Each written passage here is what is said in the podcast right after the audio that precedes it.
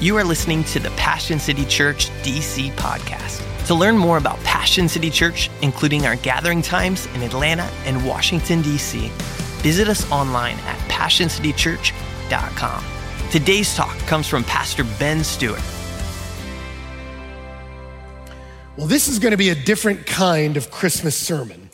Uh, when we moved into the Lincoln Theater, we decided as a team to uh, focus in this new season of ministry on the person of Jesus. For our first season in here, to put the spotlight on him. And we thought we would journey through his life as presented in the Gospel of Mark. Now, we knew that was going to bring some tension because as we approached Christmas, in the narrative, we would be arriving at the cross at the time when most churches are focused on the manger. But we thought, it's worth it. Let's go for it. And as we embraced that tension, we actually started to look forward to it. We thought, no, this is actually great. And why is that? Well, because at Christmas, we celebrate the reality that Jesus came. But it's only at the cross we fully understand the reason that Jesus came. Uh, at Christmas, we celebrate that Jesus is here. But it's at the cross we see why he's here. He is the boy who lived, come to die. Right? Now, let me tell you what we're going to do. I'm not going to preach this at you, okay? It's, it's too holy of a ground in some sense. I just want to read this passage to you. We're going to look at two chapters. It's about two pages of eight and a half by 11 pieces of paper. Uh, I'm going to read these texts to you of the final hours of Jesus' ministry the trial and crucifixion of Jesus. And like a tour guide, I'm just going to pause and explain to you the significance of some of what you're seeing. Uh, because what I want to do here is my hope is that we will just see him. This King Jesus we celebrate at Christmas, what was he like and what was he here to do? So, starting in chapter 14, verse 1, it says, It was now two days before the Passover and the Feast of Unleavened Bread. And the chief priests and the scribes were seeking how to arrest him by stealth and kill him. For they said, Not during the feast, lest there be an uproar from the people. Now, we saw a couple weeks ago that when Jesus arrived in Jerusalem for the Passover, that he rode into the temple at a time where the religious leadership of the nation was using religion for their own money and power. And Jesus condemned that. He would not be a part of it. And so he cleared out the temple of all their goods that they were selling at the most financially lucrative time of year to be selling them. And then he took up shop and began to preach every day in the center of the temple. And while doing so, condemned the leadership for their hypocrisy. And so, here at these holy days of Passover, Jesus has shamed the religious leadership publicly, and then he has hurt them financially. He's hit their wallet. And so, what we see at the beginning of this chapter is they've had enough. They want him dead. The only question is how? And it says that they have to do it by stealth. Why by stealth? Well, Mark explains because they feared the people. That masses of people were hearing Jesus preach daily and they loved hearing him. So these leaders realized he's become popular. We want him gone, but we're going to have to get him by stealth. And here's where Mark does something interesting. This is the first two verses of chapter 14. But then Mark shows us their opportunity in verse 10. He says, Then Judas Iscariot, who was one of the twelve, went to the chief priests in order to betray him to them. And when they heard it, they were glad and promised to give him money, and he sought an opportunity to betray him. So they want him dead. They get an opportunity in verse 10. They got a man inside that can show us the right moment to come get him away from the crowd. And yet, what's interesting is between those two explanations of what the leadership's planning, you get an eight verse gap. And you go, why is that? Why tell the story that way? Well, Mark wants to insert something in the center of significance. And you see in verse three, it says, While he was at Bethany in the house of Simon the leper, as he was reclining at table, a woman came with an alabaster flask of ointment of pure nard, very costly. And she broke the flask and poured it over his head. There were some who said to themselves indignantly, Why was the ointment wasted like that? That ointment could have been sold for more than 300 denarii and given to the poor. And they scolded her. But Jesus said, Leave her alone. Why do you trouble her? She's done a beautiful thing for me. For you will always have the poor with you. Whenever you want, you can do good for them. But you will not always have me. She has done what she could and has anointed my body beforehand for burial. Truly I say to you, wherever the gospel is proclaimed in the whole world, what she has done will be told in memory of her. She anoints Jesus, which is a sign of honor, and she does it with an expensive anointment, the best she has. And yet some in the room think it's too extravagant. You should have sold that and used the money for the poor. And Jesus stops them, says, no, she's done something good. And then it can sound to some people like he's denigrating the poor. Ah, you'll always have the poor. And, and he's not in any way diminishing those who are suffering. If, if anything, the whole ministry of Jesus, he's had a great compassion and sympathy for those who are poor. What he's telling his disciples is, you guys are missing the moment. You will have a moment to minister in my name, but you don't have much time left with me. You're missing the moment you're standing in right now. We're on the eve of my death. And he says, What she's doing is for my burial. Why is that significant? Because they're trying to sneak up on him by stealth, but he knows he's going to die. It's interesting. Mark will fill this whole section with irony. And here's the first one they're trying to kill him by stealth, but he already knows they're coming. You don't sneak up on the king. That's the point. The other thing, though, is did you notice wherever the gospel is preached in the whole world, what she did will be told.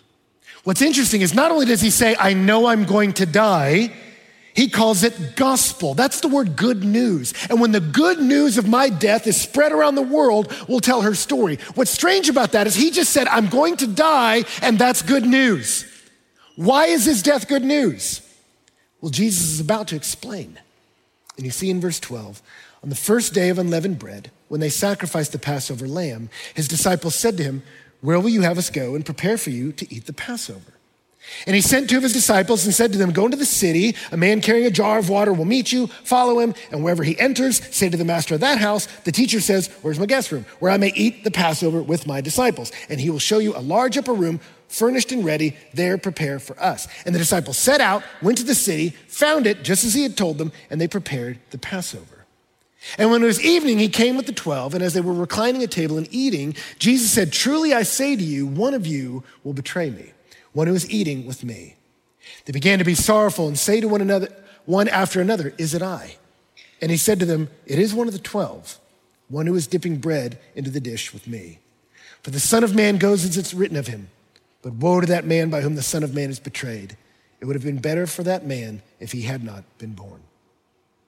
Now, this meal of the Passover was a big deal. It's a highlighted the Jewish calendar. You'd gather your friends and family to eat at this meal. And Jesus wants to have all this meal prepared just so. And, and if you noticed, they had to go back into the city of Jerusalem. You had to eat the Passover within its walls. Jesus, if you recall, was staying out in the suburbs every night, right? There are good people who do that. They commute into the city, you know, so anyway. Uh, Jesus came in, but he's got to come back into the city for Passover. It's what's going to put him in Jerusalem at night and be a prime place for him to be uh, taken later. But what's interesting here, if you notice too, he tells them, One of you is going to betray me. Jesus will not be snuck up on. He knows he's going to be betrayed and killed, right? But notice the disciples don't all go, Judas. They don't do it. They don't know. It's not like Judas was always walking around in the shadows. Do you notice the light never shines on him? He's got like a cape on and with a little cloak that he wears around. You're like, no, no, no. He wasn't sinister. Sometimes the most insidious person can look like a friend. And yet, when they see themselves, they don't immediately start pointing at each other. They all intrinsically sense their own weakness and their own guilt. Is it me? That's the fear. And yet, what Mark focuses on in Jesus, and what I want to focus on in this moment, is did you notice how much he repeated the word Passover? Multiple times the Passover, the Passover, the Passover, the Passover. It's important to mark that you associate what's about to happen with Jesus with the Passover. And I think it's important to mark because it was important to Jesus. The Passover, if you don't know, it was this meal that you would celebrate as a highlight of the calendar every year as a Jewish people. And at that meal, you would retell the story of when God set his people free from slavery in Egypt through Moses and led them to the promised land. And all through that meal, there were different symbols and elements that retold the, the greatest of all rescue stories. And if you want just the basic components of that story, I would tell you three basic components. One was that death was coming. And if you look in the book of Exodus, you see that the nation of Egypt at the time held the Israelite people captive.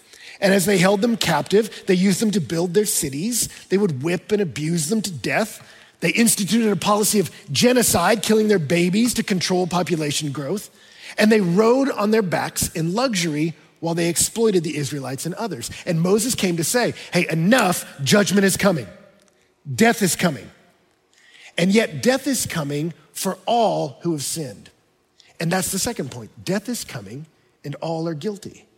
So if you're an Israelite, you praise God that judgment is coming, that death is coming into Egypt, and yet you realize, but the standard of holiness is God alone. And while the Egyptians may be more guilty than us, the Israelites realize, but we are not innocent either.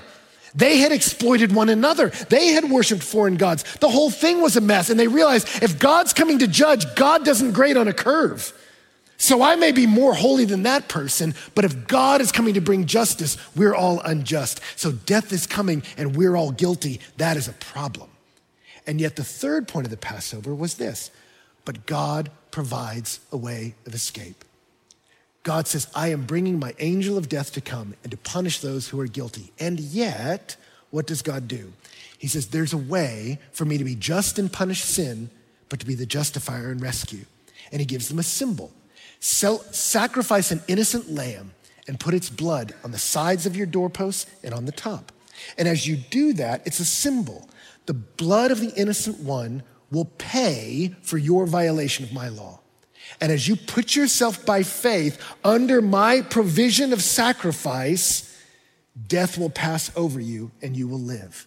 So death is coming and all are guilty, but God provides a means for his people to escape. And as they put themselves under the blood of the Lamb, the angel of death went by and the people of God were able to leave Egypt and escape bondage. And so every year they would celebrate that story at this dinner. And Jesus, as the host, would take the different elements of the meal and he had a script that they had followed for generations and generations. You were supposed to say as you tell the story. As you got to the part of the bread, you were supposed to hold the bread up, thank God for it, and say, This is the bread of the affliction our fathers ate in the Passover. But Jesus does something interesting. In verse 22, it says, As they were eating, he took bread, and after blessing it, he broke it, and he gave it to them and said, Take, this is my body. He interrupts the script that they had done for generations and said, This is no longer just the bread of the affliction of our fathers. This is the bread of my affliction. I'm breaking for you. This great story that happened, that was also a bigger symbol, it culminates in me. I will break for you to set you free. There were different cups you would drink, and you had a different script when you would hold them up. And when you held up the third cup of wine, you were supposed to say, May the all merciful one make us worthy of the days of the Messiah. Jesus takes that cup, and it says in verse 23, and he took a cup, and when he had given thanks, he gave it to them, and they all drank of it. And he said to them, This is my blood of the covenant, which is poured out for many.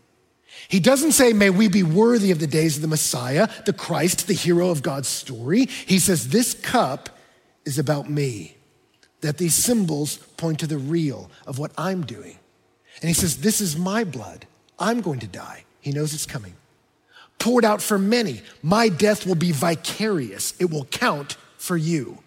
And it's the blood of a covenant. That's a binding agreement of friendship and love. What he's saying is the story of the Passover that we've been symbolically celebrating is coming to fruition now in that room and in this one. That the same components are true. Death is coming for us all, and that's still true. The death rate's what it's always been one per person.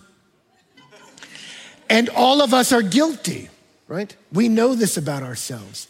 And it's our guilt that makes death so scary.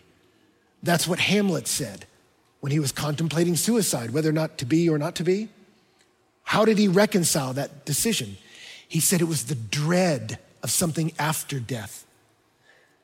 Uh, the undiscovered country from whose bourne no traveler returns puzzles the will and makes us rather bear with those ills we have than fly to those we know not of. Thus, conscience makes cowards of us all. He says, What makes me scared of death is I know my conscience is unclean and I'm not ready to face God. Alexander Solzhenitsyn said, if only there were evil people somewhere insidiously uh, committing evil deeds, it were necessary only to separate them from the rest of us and destroy them. But the line dividing good and evil cuts through the heart of every human being. Death is coming. We're all guilty. This is the bad news. And yet God has made a way of escape. Not through a Passover lamb, that was the symbol, but Jesus said that symbol points to me.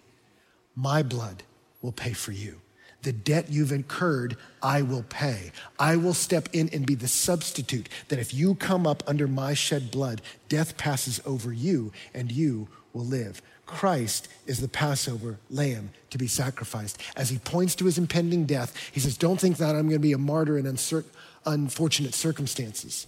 This is all by God's plan. Like Isaiah 53 said generations ago, He was wounded for our transgressions, crushed for our iniquities. The chastisement that brought us peace was upon Him, and by His stripes we are healed. All of us, like sheep, have gone astray, each his own way but God laid on him the iniquity of us all. Now, before we move into his trial and crucifixion, let me say this Mark will do something interesting the others don't do. As Matthew and Luke start to show you the injustice of Jesus' trials and the brutality of his crucifixion, they keep giving you breaks from the chaos of it all and reminding you this was to fulfill what was said in Scripture. This was what Jesus said would happen. This is what the prophet said. It had to be this way. They're kind of comforting you with God's divine plan over the injustice we're about to see. Mark won't do that. He'll just let you feel the crazy of the next few hours. And yet he gives us this moment to let us see Jesus told them beforehand what this all was for. And the question is can you remember God's promises when the pain comes? Can you keep his perspective as the chaos ensues? Mark won't remind us again, he'll just let us walk through what happens next. Verse 26 When they had sung a hymn, they went out to the Mount of Olives. It was common to sing Psalms 116 through 118 at the end of the Passover. So the last song Jesus sang with his disciples was Psalm 118, which had lines like, The stone the builders rejected has become the cornerstone. Blessed is he who comes in the name of the Lord. And the last line of the song was, Bind the sacrifice with cords up to the horns of the altar. The meal is over, the sacrifice now moves. Verse 27, and Jesus said to them, You'll all fall in you will all fall away, for it is written, I will strike the shepherd and the sheep will be scattered. But after I'm raised up, I will go before you to Galilee. Peter says to him, Even though they all fall away, I will not. Thanks, Peter, if you're standing there. And Jesus said to them, Truly I say to you, this very night, before the rooster crows twice, you'll deny me three times. But he said emphatically, If I must die with you, I will not deny you. And they all said the same. They make promises of fidelity, but Jesus knows I have to face my fate alone. I will be struck, you will be scattered. But when I come back, I'll gather you. He knows it's not the end. Christianity is not about what you can accomplish as you muster up your courage to serve God. You can't do it. It's about what the king does on our behalf. In verse 32, as they went to a place called Gethsemane, he said to his disciples, Sit here while I pray. And he took with him Peter and James and John and began to be greatly distressed and troubled. And he said to them, My soul is very sorrowful, even to death. Remain here and watch. And going on a little further, he fell on the ground and prayed that if it were possible, the hour might pass from him. And he said, Abba, Father, all things are possible for you. Remove this cup from me. Yet not what I will, but what you will. And he came and he found them sleeping. And he said to Peter, Simon, are you sleeping? Could you not watch one hour? Watch and pray that you may not enter into temptation. The spirit is willing, but the flesh is weak.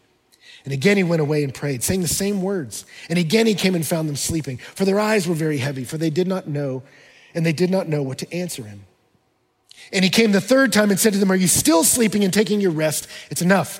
The hour has come. The Son of Man is betrayed into the hands of sinners. Rise, let us be going. See, my betrayer is at hand. Now, why does Mark linger here? He skips the songs, doesn't tell us what they're singing, but he gives us this long moment of Jesus' turmoil in the garden. I think he does this because we have to understand that Jesus will be a sacrifice for us. In order to be to meet the standard of God, he has to be God himself. But in order to be our substitute, he has to be fully human. And I think what Mark wants us to see here is Jesus' humanity on display. He's distressed. He's scared.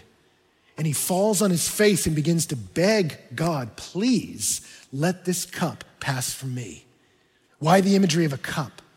It shows up several times in the prophets. Most notably, Isaiah 51, God calls the judgment of God the cup of staggering. And he tells his people, I will make you drink the cup of my wrath against your sin. And Jesus understands, I will drink it in their stead. And he says, I don't want to do it. He has known nothing but intimate connection with God, whom he calls here Abba, Father. You're my dad. And the idea of being separated from God is so terrifying to him. He says, if there's any other way, let it be so.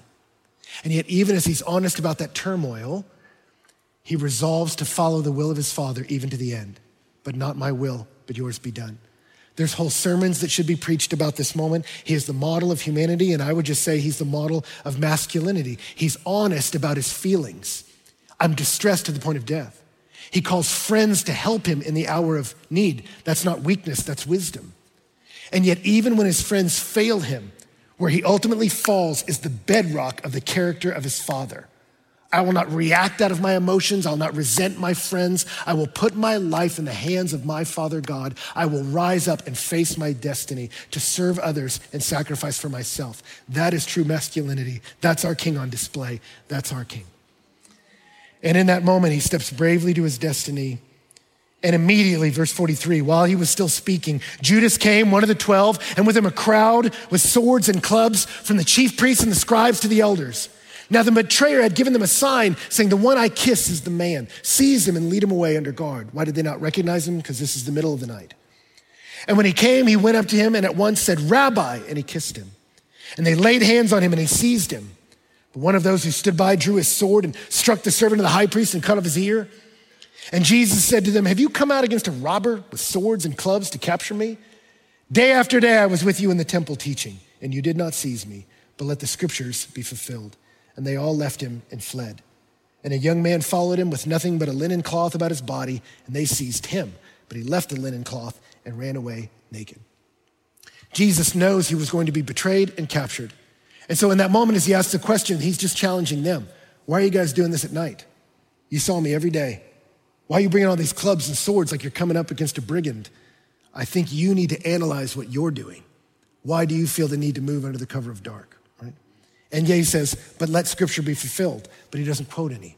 Because again, Mark's not going to help us. He's going to see, can you recall the promises of God in the midst of your pain? And yet, in that moment, what happens? Jesus is resolute. He's betrayed with a kiss. You ever felt betrayed? Jesus knows what that's like. His followers who swore fidelity fled in the moment of danger. You feel abandoned? Behold your king. And then we hear about even this young kid running away naked. What's that about? Well, a lot of commentators think that's Mark inserting himself. We find out later that Mark's mom had a house that the early church would meet in. It's in the book of Acts. And so presumably Mark was someone that was familiar with this community, maybe snuck out as a kid to watch what was happening. And yet as people began to bear down on Jesus, he ran away even in the most shameful way possible. Mark wants to let you know, I was one of those that abandoned the king in his hour of need. Mark sees his need for grace. Mark, who has used the word immediately all through his gospel, will not use it again. As Friday approaches, he slows the narrative down. And you see in verse 53 and they led Jesus to the high priest. And all the chief priests and the elders and the scribes came together. Now, the chief priests and the whole council were seeking testimony against Jesus to put him to death, but they found none. For many bore false witness against him, but their testimony did not agree.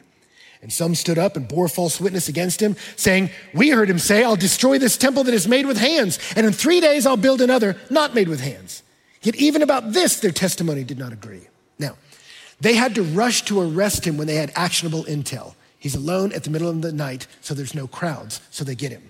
The problem is they arrest him, but they have no charge. So as they bring him together, they have to come up with a crime that justifies the arrest. But the problem was, according to Jewish law, you have to have two or more witnesses agree. And they run into a problem. They can't get two guys to agree. So this trial is falling apart even before it begins. And so you see in verse 60, the high priest stood up in the midst and asked Jesus, Have you no answer to make? What is this that these men testify against you?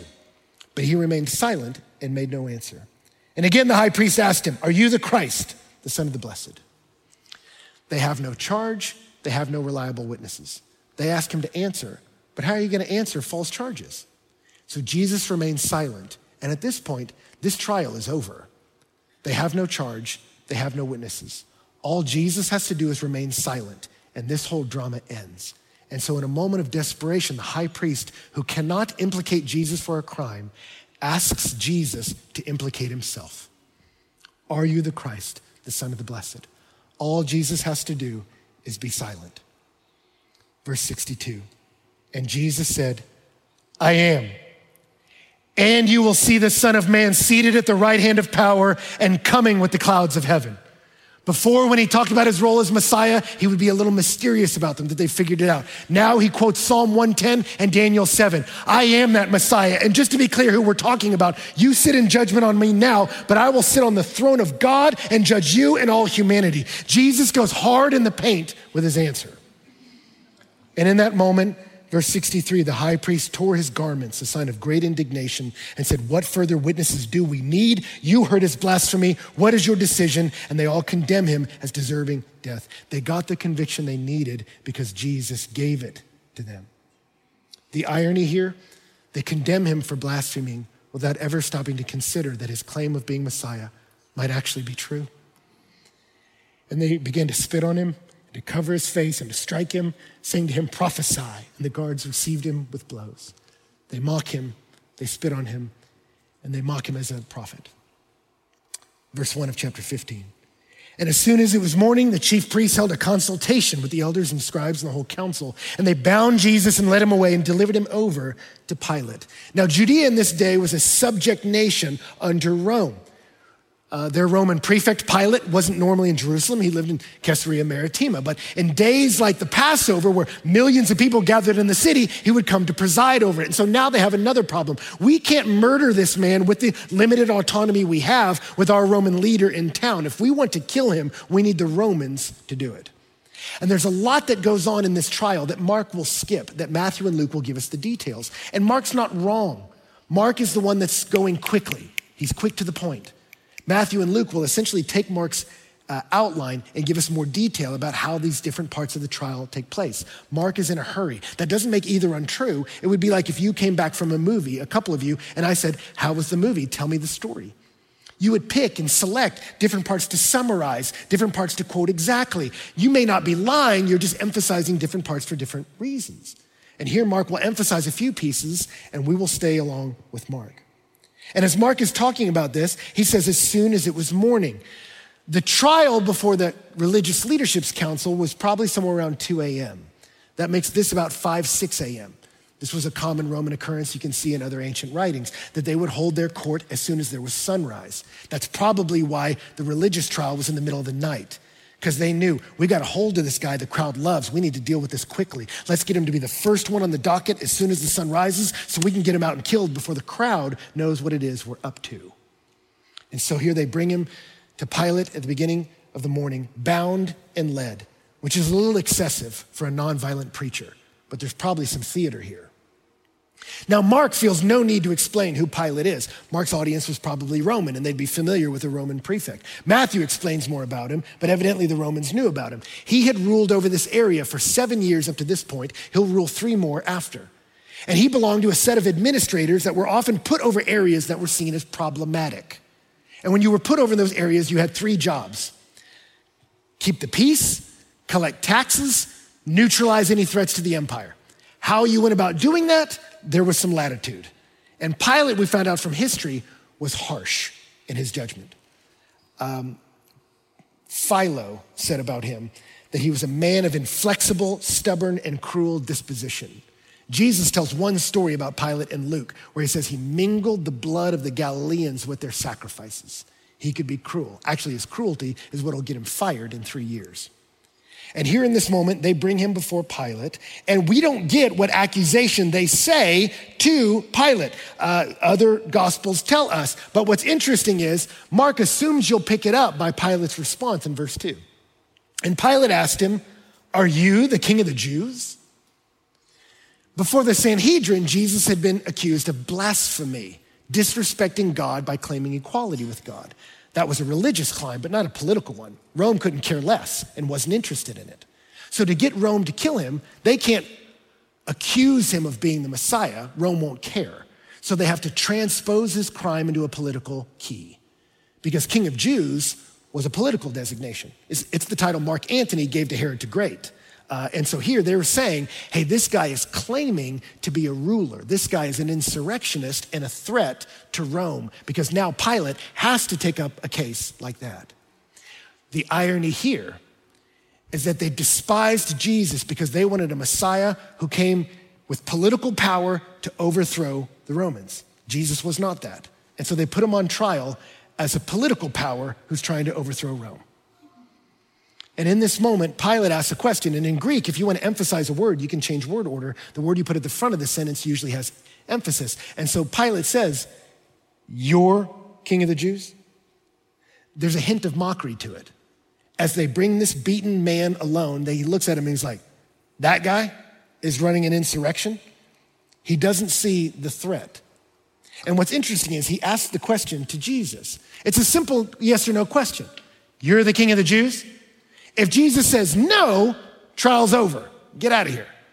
If he says yes, trial's over, we kill you. Jesus answers, and he answered him, You've said so. Jesus says, You say, which is very confusing. But what he's doing is saying, I'm not denying the title, but not maybe the way you're selling it or they're selling it. And so, yes, but not the way you think. And the way he answers forces the trial to continue. In verse three, the chief priests accused him of many things. In verse four, the Pilate asked again, Have you no answer to make? See how many charges they bring against you? But Jesus made no further answer. So Pilate was amazed. In the Greek, they strengthen the negative. It says Jesus was absolutely silent. Surrounded by hostility and unbelief, he looks like what Isaiah prophesied like a sheep before its shearer is silent, so he opened not his mouth. This is not normal, and it unnerves Pilate. Most people, when you're brought forward to be executed, begin to blubber, begin to cry, begin to beg for your life. And here, as they shout accusations, Jesus has an eerie calm. And Pilate says, Whatever this is, I don't want to deal with this guy. And we find out from other gospels, he tries to hand them off to Herod. Let one of your people deal with him. Herod sends him back. He realizes, I have to deal with this guy because he's being called a threat to Rome, but I don't see it. John tells us a bit more about their conversation, where Jesus says, My kingdom's not of this world. Jesus said, But if you listen to truth, you listen to me. And Pilate answers by saying, What is truth? And what you realize is, Pilate doesn't care about what's true. He just wants to get this off his desk, and he wants to not have a mob. He has to control the populace, but he realizes this guy's not a threat. He's saying he has an otherworldly kingdom. And I don't really want to be the puppet of these leaders who want to execute this guy. So, how am I going to deal with this? And in the midst of that, Pilate realizes he discovers a loophole. And you see in verse six, it says, Now at the feast, he used to release for them one prisoner for whom they asked. John notes this was a favor during the Passover. The idea being, hey, at your Passover, you celebrated your release from bondage from the Egyptians, so we, as benevolent Romans, will release one of your prisoners to show you how gracious we are as your rulers. That's the idea. And here it says, and among the rebels in prison who had committed murder in the insurrection, there was a man called Barabbas. And the crowd came up and began to ask Pilate to do as he usually did for them. So again, this Pilate is at, this uh, trial's at sunrise, very early in the morning, and a crowd begins to gather. Why is there a crowd there? Because they want him to do what they normally does, namely release a prisoner. So these are people who are here because they have someone in prison they want to get out. And the way Mark constructs this, it seems like they're there for Barabbas, that he was maybe a Robin Hood to them, sticking it to Rome on their behalf right? This isn't a crowd that's here for Jesus. They don't even know he's been arrested. It's interesting because some people will say it's wild that within a week the whole city turned on Jesus. The whole city did not. The whole nation of Israel did not. Why was this happening at night? Because they knew the people liked him. And so they're rushing this. And yet here a crowd comes, and Pilate sees this as an opportunity. I don't have to decide. This is when y'all release people anyway. And so he uh, answers them in verse 9, saying, Do you want me to release for you the king of the Jews? He sees this as an opportunity. I can kill two birds for, with one stone here. I don't think this guy's guilty. I don't want to deal with this. Hey, y'all want to release somebody? How about this guy? And it says, He offered them the king of the Jews, verse 10, for he had perceived that it was out of envy that the chief priests had delivered him up. What he's trying to do is call their bluff that these chief priests, who he did not work well with, had come to him and said, You need to kill this guy. He's a threat to Rome. And he's sitting there going like, you guys are trying to do me a favor? A, I don't buy that. B, I don't buy this guy's a threat. You want to stop a threat? You want to stop an insurrection? Okay, here's Barabbas, a clear insurrectionist, someone who killed Romans. You want to stop an insurrection? Set one of them free. Who are you going to set free? The clear insurrectionist you're trying to save me from? Or this sweet guy who hadn't done anything? And Pilate thinks he's checkmated them by putting in front of them, who do you want? The preacher of love and nonviolence who wants to preach the truth, or the man who's used violence to get power? Barabbas means Bar Abba, son of the Father. Which son of the Father do you want? One who is preaching peace or one who is using violence? Verse 11 And the chief priests stirred up the crowd to have him release for them Barabbas instead. We choose violence. And Pilate again said to them, Then what shall I do with the man you call king of the Jews? He seems surprised by their offer and he realizes, I've got to quell this mob. What do you want me to do with this guy? And they cried out again, Crucify him. Crucify him. That, that's not a normal execution, that's torture. Uh, that was a tool used by the Romans to make an example of you. And so it confuses Pilate. And he says to them, Why? What evil has he done? But they shouted all the more, Crucify him. The choice is ironic. ironic. Here are two saviors. Here are two sons of the Father. One who deserves to die, that cross was probably for him today. He will be, Jesus will be crucified between two robbers. And yet they set the sinner free, and the Savior is condemned to take his cross. He takes the sinner's place. The true Son of the Father takes the place of the sinful one. So Pilate, wishing to satisfy the crowd, released for them Barabbas. And having scourged Jesus, he delivered him over to be crucified. Pilate makes a tactical mistake. The crowd's riled up. He's got to solve this. And notice, wishing to satisfy the crowd. This isn't about truth. This isn't about justice. This is about pacifying a mob. And so, what does he do? He delivers Jesus over. Mark doesn't go into detail about scourging. I won't either. It was a man who was beaten with a whip, and it was a whip that usually was plated at the end with bone chips and metal so it would shred the flesh. Uh, Josephus, the historian who saw this done, said it would make people's entrails visible at times. Often you would die from the experience. Notice Mark says, having been scourged. We find out from the other gospels that he had done that previously, thinking that would pacify the bloodlust of the crowd. You didn't normally scourge someone, then crucify them. He thought, I'll beat this guy up a little bit and they'll be done. And yet, no, they call for more. They call for his crucifixion. And now, after being scourged, he's been delivered over. Now, let me stop here and do what Mark will not. Jesus, three times in Mark 8 and 9 and 10, tells them, I will be delivered over to the councils, I'll be delivered over to the Gentiles. He repeats that word, delivered over. Mark will not remind you of the words of Jesus. He will not remind you of the words of the prophet, but he keeps using the same verb to see if you remember. This is unjust. It's a kangaroo court. It's a trumped up charges. This is wrong. Yes, but he told you he'd be delivered over. In the midst of the chaos and pain, there is a God who rides above the storm. And yet, in the midst of this, he's handed over now to the Gentiles. And the soldiers led him away inside the palace, that is the governor's headquarters, and they called together the whole battalion. And they clothed him in a purple cloak, twisting together a crown of thorns, they put it on him, and they began to salute him Hail, King of the Jews! And they were striking his head with a reed and spitting on him and kneeling down in homage to him. And when they had mocked him, they stripped him of the purple cloak, put his own clothes on him, and they led him out to crucify him. Scourging of a Galilean was probably fun for these Romans, as much about sticking it to the Jewish people as it was sticking it to Jesus. There was tension in the city. What better way to take it out on than someone who claimed to be their leader? And so they mock all the elements of kingdom. Kings wore purple, and they give him a purple cloak.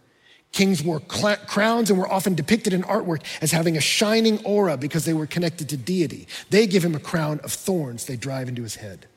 And here they hand him a reed instead of a scepter, but then they would take it from him and beat him with it as they spit on him and they mocked him by saying, Hail, King of the Jews. Yet, in another irony here, what they say in mockery is actually true. And yet, here stands our king, anointed with spit, crowned with thorns, about to be enthroned on a cross.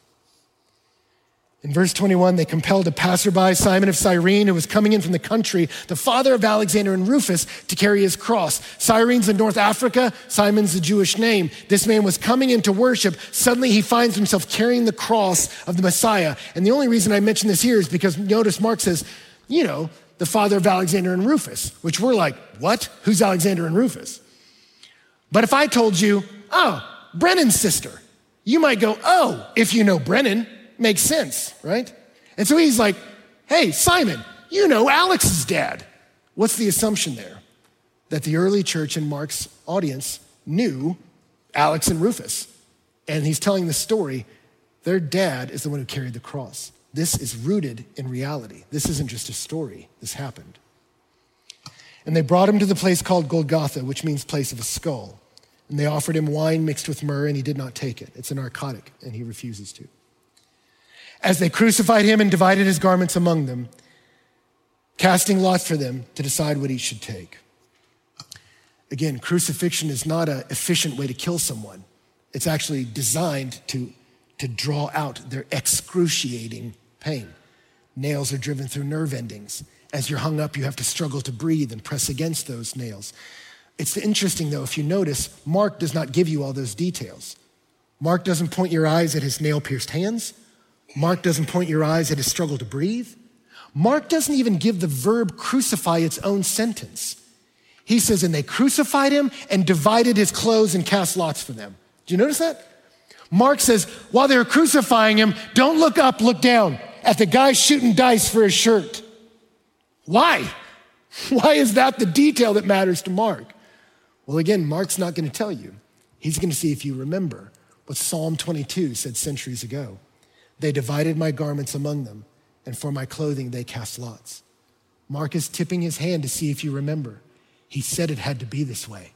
It has to be this way. And it was the third hour when they crucified him. And the inscription of the charge against him read, The King of the Jews. Mark wants to be clear what he's being killed for his claim to be the Messiah, the King. And with him they crucified two robbers, one on his right, one on his left. And those who passed by him derided him, wagging their heads and saying, Aha, you who would destroy the temple and rebuild it in three days, save yourself and come down from that cross. So also the chief priests with the scribes mocked him to one another, saying, He saved others, he cannot save himself. Let the Christ, the King of Israel, come down from the cross that we may see and believe. And those who crucified with him also reviled him. The interesting irony there is the word derided that they're doing is the word blasphemio. It's where we get blasphemy. That Jesus is condemned for blasphemy, and yet they are the ones who are actually blaspheming him. When Peter in chapter 8 told Jesus he shouldn't go to the cross, Jesus said, Get behind me, Satan. Here they command him, Get off the cross if you're really the king. What they're commanding is satanic, and they don't know what they're doing, that they're actually the ones blaspheming the true king. And when the sixth hour had come, there was darkness over the whole land until the ninth hour. At the moment of the end, the lights go out. Amos says, In that day, declares the sovereign Lord, I will make the sun go down at noon and darken the earth in broad daylight. I will make the time like morning for an only son, and the end of it like a bitter day. And at the ninth hour, Jesus cried out, in a loud voice, Eloi, Eloi, lama sabachthani, which means, my God, my God, why have you forsaken me? Now, why doesn't he translate that? Uh, this book was written in Greek for the common man among all nations. And yet Jesus speaks Aramaic like the Jews of the time. And yet Mark gives us the Aramaic rather than directly translating it right away. Why do that? I think he wants us to see, as he says, Eli, Eli, they think he's calling for Elijah. And so he wants you to see their mistake, but he also wants us to see what it is Jesus was actually saying. He was saying, My God, my God, why have you forsaken me? Which, if you're just reading that, you could say, Was that a cry of despair? Was that a cry of a loss of hope? But what you understand, again, if you're paying attention, is no, he's quoting the same song Mark just sampled earlier in the verse. It's the same Psalm 22 that centuries ago in the Psalm of the Messiah, it opens with, My God, my God, why have you forsaken me? See those who mock me. They make mouths at me and wag their heads. He trusts in the Lord. Let him deliver him. Let him rescue him, for he delights in him. Dogs encompass me, a company of evildoers encircle me. They have pierced my hands and feet. They divide my garments among them, and for my clothing they cast lots. This was written centuries before. And yet the song does not end in despair. It ends with this same murdered servant saying, But I will tell of your name to my brothers. In the midst of the congregation, I will praise you and all the ends of the earth shall remember and turn to the Lord, and all the families of the nations shall worship before him. For kingship belongs to the Lord. He rules over the nations. Posterity shall serve him. It shall be told of the Lord to the coming generation. They shall come and proclaim his righteousness to a people yet unborn, that he has done it. Done what? Wherever the gospel's preached in the whole world, this will be told. He's saying, I am fulfilling what was said back in Psalm 22. Some of the bystanders heard him and said, Behold, he's calling Elijah. And someone ran and filled a sponge with sour wine, put it on a reed, and gave it to him to drink, saying, Wait, let's see if Elijah will come to take him down. They clear out his mouth so he can speak more clearly, but he doesn't give them what he wants. In verse 37, uttering a loud cry, he breathed his last. And the curtain of the temple was torn in two from top to bottom. And when the centurion who stood facing him saw that in this way he breathed his last, he said, Truly, this man was the Son of God. That curtain was the curtain in the temple. There's a little confusion here because there were two main curtains in the temple. There was one that separated the Holy of Holies, the symbol of no one can be with God because he's holy and we're not, separated it from the Jewish court where sacrifices were made. But there was another curtain that separated the Jewish court, where sacrifices were made before the Holy of Holies, from the court of the Gentiles, the nations. And they were allowed to be even further from God. So, which curtain was torn? There's some debate about it. Which one? The significance that Mark wants to point out is that the curtain was torn from the top to the bottom. A human can't do that, it's too tall. You'd have to start at the bottom. God rends open the curtain and opens a way. Which one? Did he open a way to the Holy of Holies where we can be with God again? Yes. The New Testament tells us that that's what Jesus came to do, that he is the curtain we enter into the Holy of Holies. And yet he told us too, this will be a gospel told to the whole world. Part of me thinks it's that second curtain that rips open that says, I have now made a way for the nations to know me that men and women from every tribe and tongue and nation can have peace with God because behold, our Passover lamb has been sacrificed. And as soon as that curtain rends, a centurion, a Roman soldier who had nailed his hands to the wood, watches the way that man dies, not blubbering, not cursing his enemies, not spitting on others, as was so common in that day, but entrusting his heart to God and even praying for his enemies. And when he watches him die, he says, I've never seen a man act like that. Truly, that is the Son of God. And the declaration Mark opens his gospel with is now being proclaimed by a Gentile Roman soldier. That's the Son of God. That's the true King. Behold our King enthroned on a cross, the Passover lamb for you and for me. And Joseph of Arimathea, a respected member of the council, who was also himself looking for the kingdom of God, took courage and went to Pilate and asked for the body of Jesus. Let me wrap up here. Everybody okay? You got it? You all right? Let me give you a couple points and we'll get out of here. What are we meant to think about when we focus on all of this? Which thank you for hanging in there. Number one, I think it shows us the heinousness of sin, that it has to be paid for. God doesn't wink or cover it over.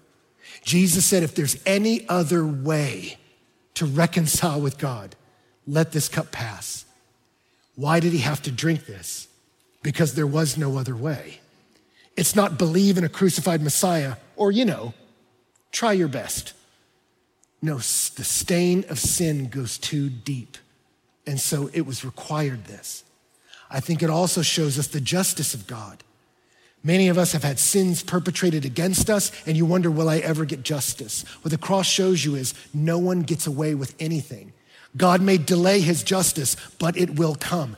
Death is coming, and all are guilty, and it will be paid for. Every debt will be reconciled. It will either be paid on the cross by Jesus or by us in hell. And yet, here we see Jesus Christ has made a way. we see the love of God. That God sees the heinousness of our sin.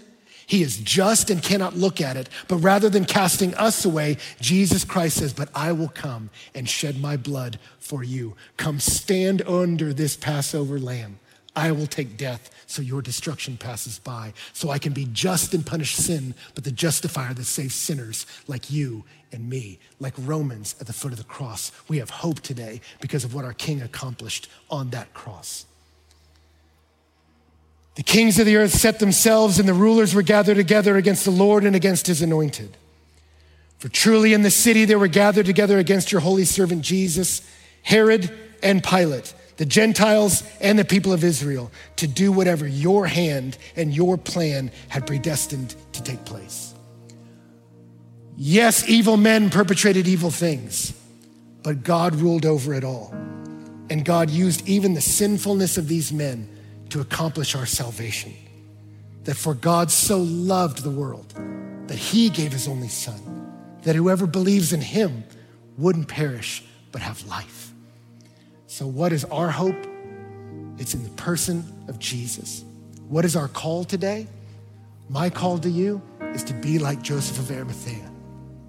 He was intrigued by Jesus for a while. We find out in other gospels he would listen to him. But he was scared of association with him because of what that might cost him socially. He wanted to be Jesus' secret friend. But when he saw his king lay down his life for him, it said he took courage and went to Pilate. Why did that take courage? Well, you associate with the guy Rome murders, they may just murder you. I will put my life on the line because he went first. And Joseph says, I want him. Can I take his body and bury it? Normally, people got away from crucified people. He says, I want to be near him. I associate myself with that man. And he had to walk outside the city. And when you take a body down off a cross, it does not help you. He has to pull that body down and as its weight falls upon him, the blood and the sweat and the tears of Jesus covered that man. And I want you to be like that. To say, if Jesus gave all for me, I'm going with him. And I am not going to be marked by my sin and my shame anymore. But I have courage to say, if my king died for me, then I'm living for him. And I want his blood to cover over my sin. I want what He gave to be a gift for me. I want to be reconciled to God, bound together in a covenant of love because His blood was poured out for many. And I want to join the chorus in Revelation that says, Worthy are you because you were slain and by your blood purchased men and women from every tribe and every tongue and every nation. And I want to be counted among those who sing praise to the Lamb who gave all for me. If you were encouraged by today's talk, be sure to rate us and hit subscribe on iTunes, Spotify, or wherever you stream your podcasts. To experience other talks, videos, and live gatherings, visit us online at PassionCityChurch.com or download the Passion Movement app. And again, thank you for listening to the Passion City Church DC podcast.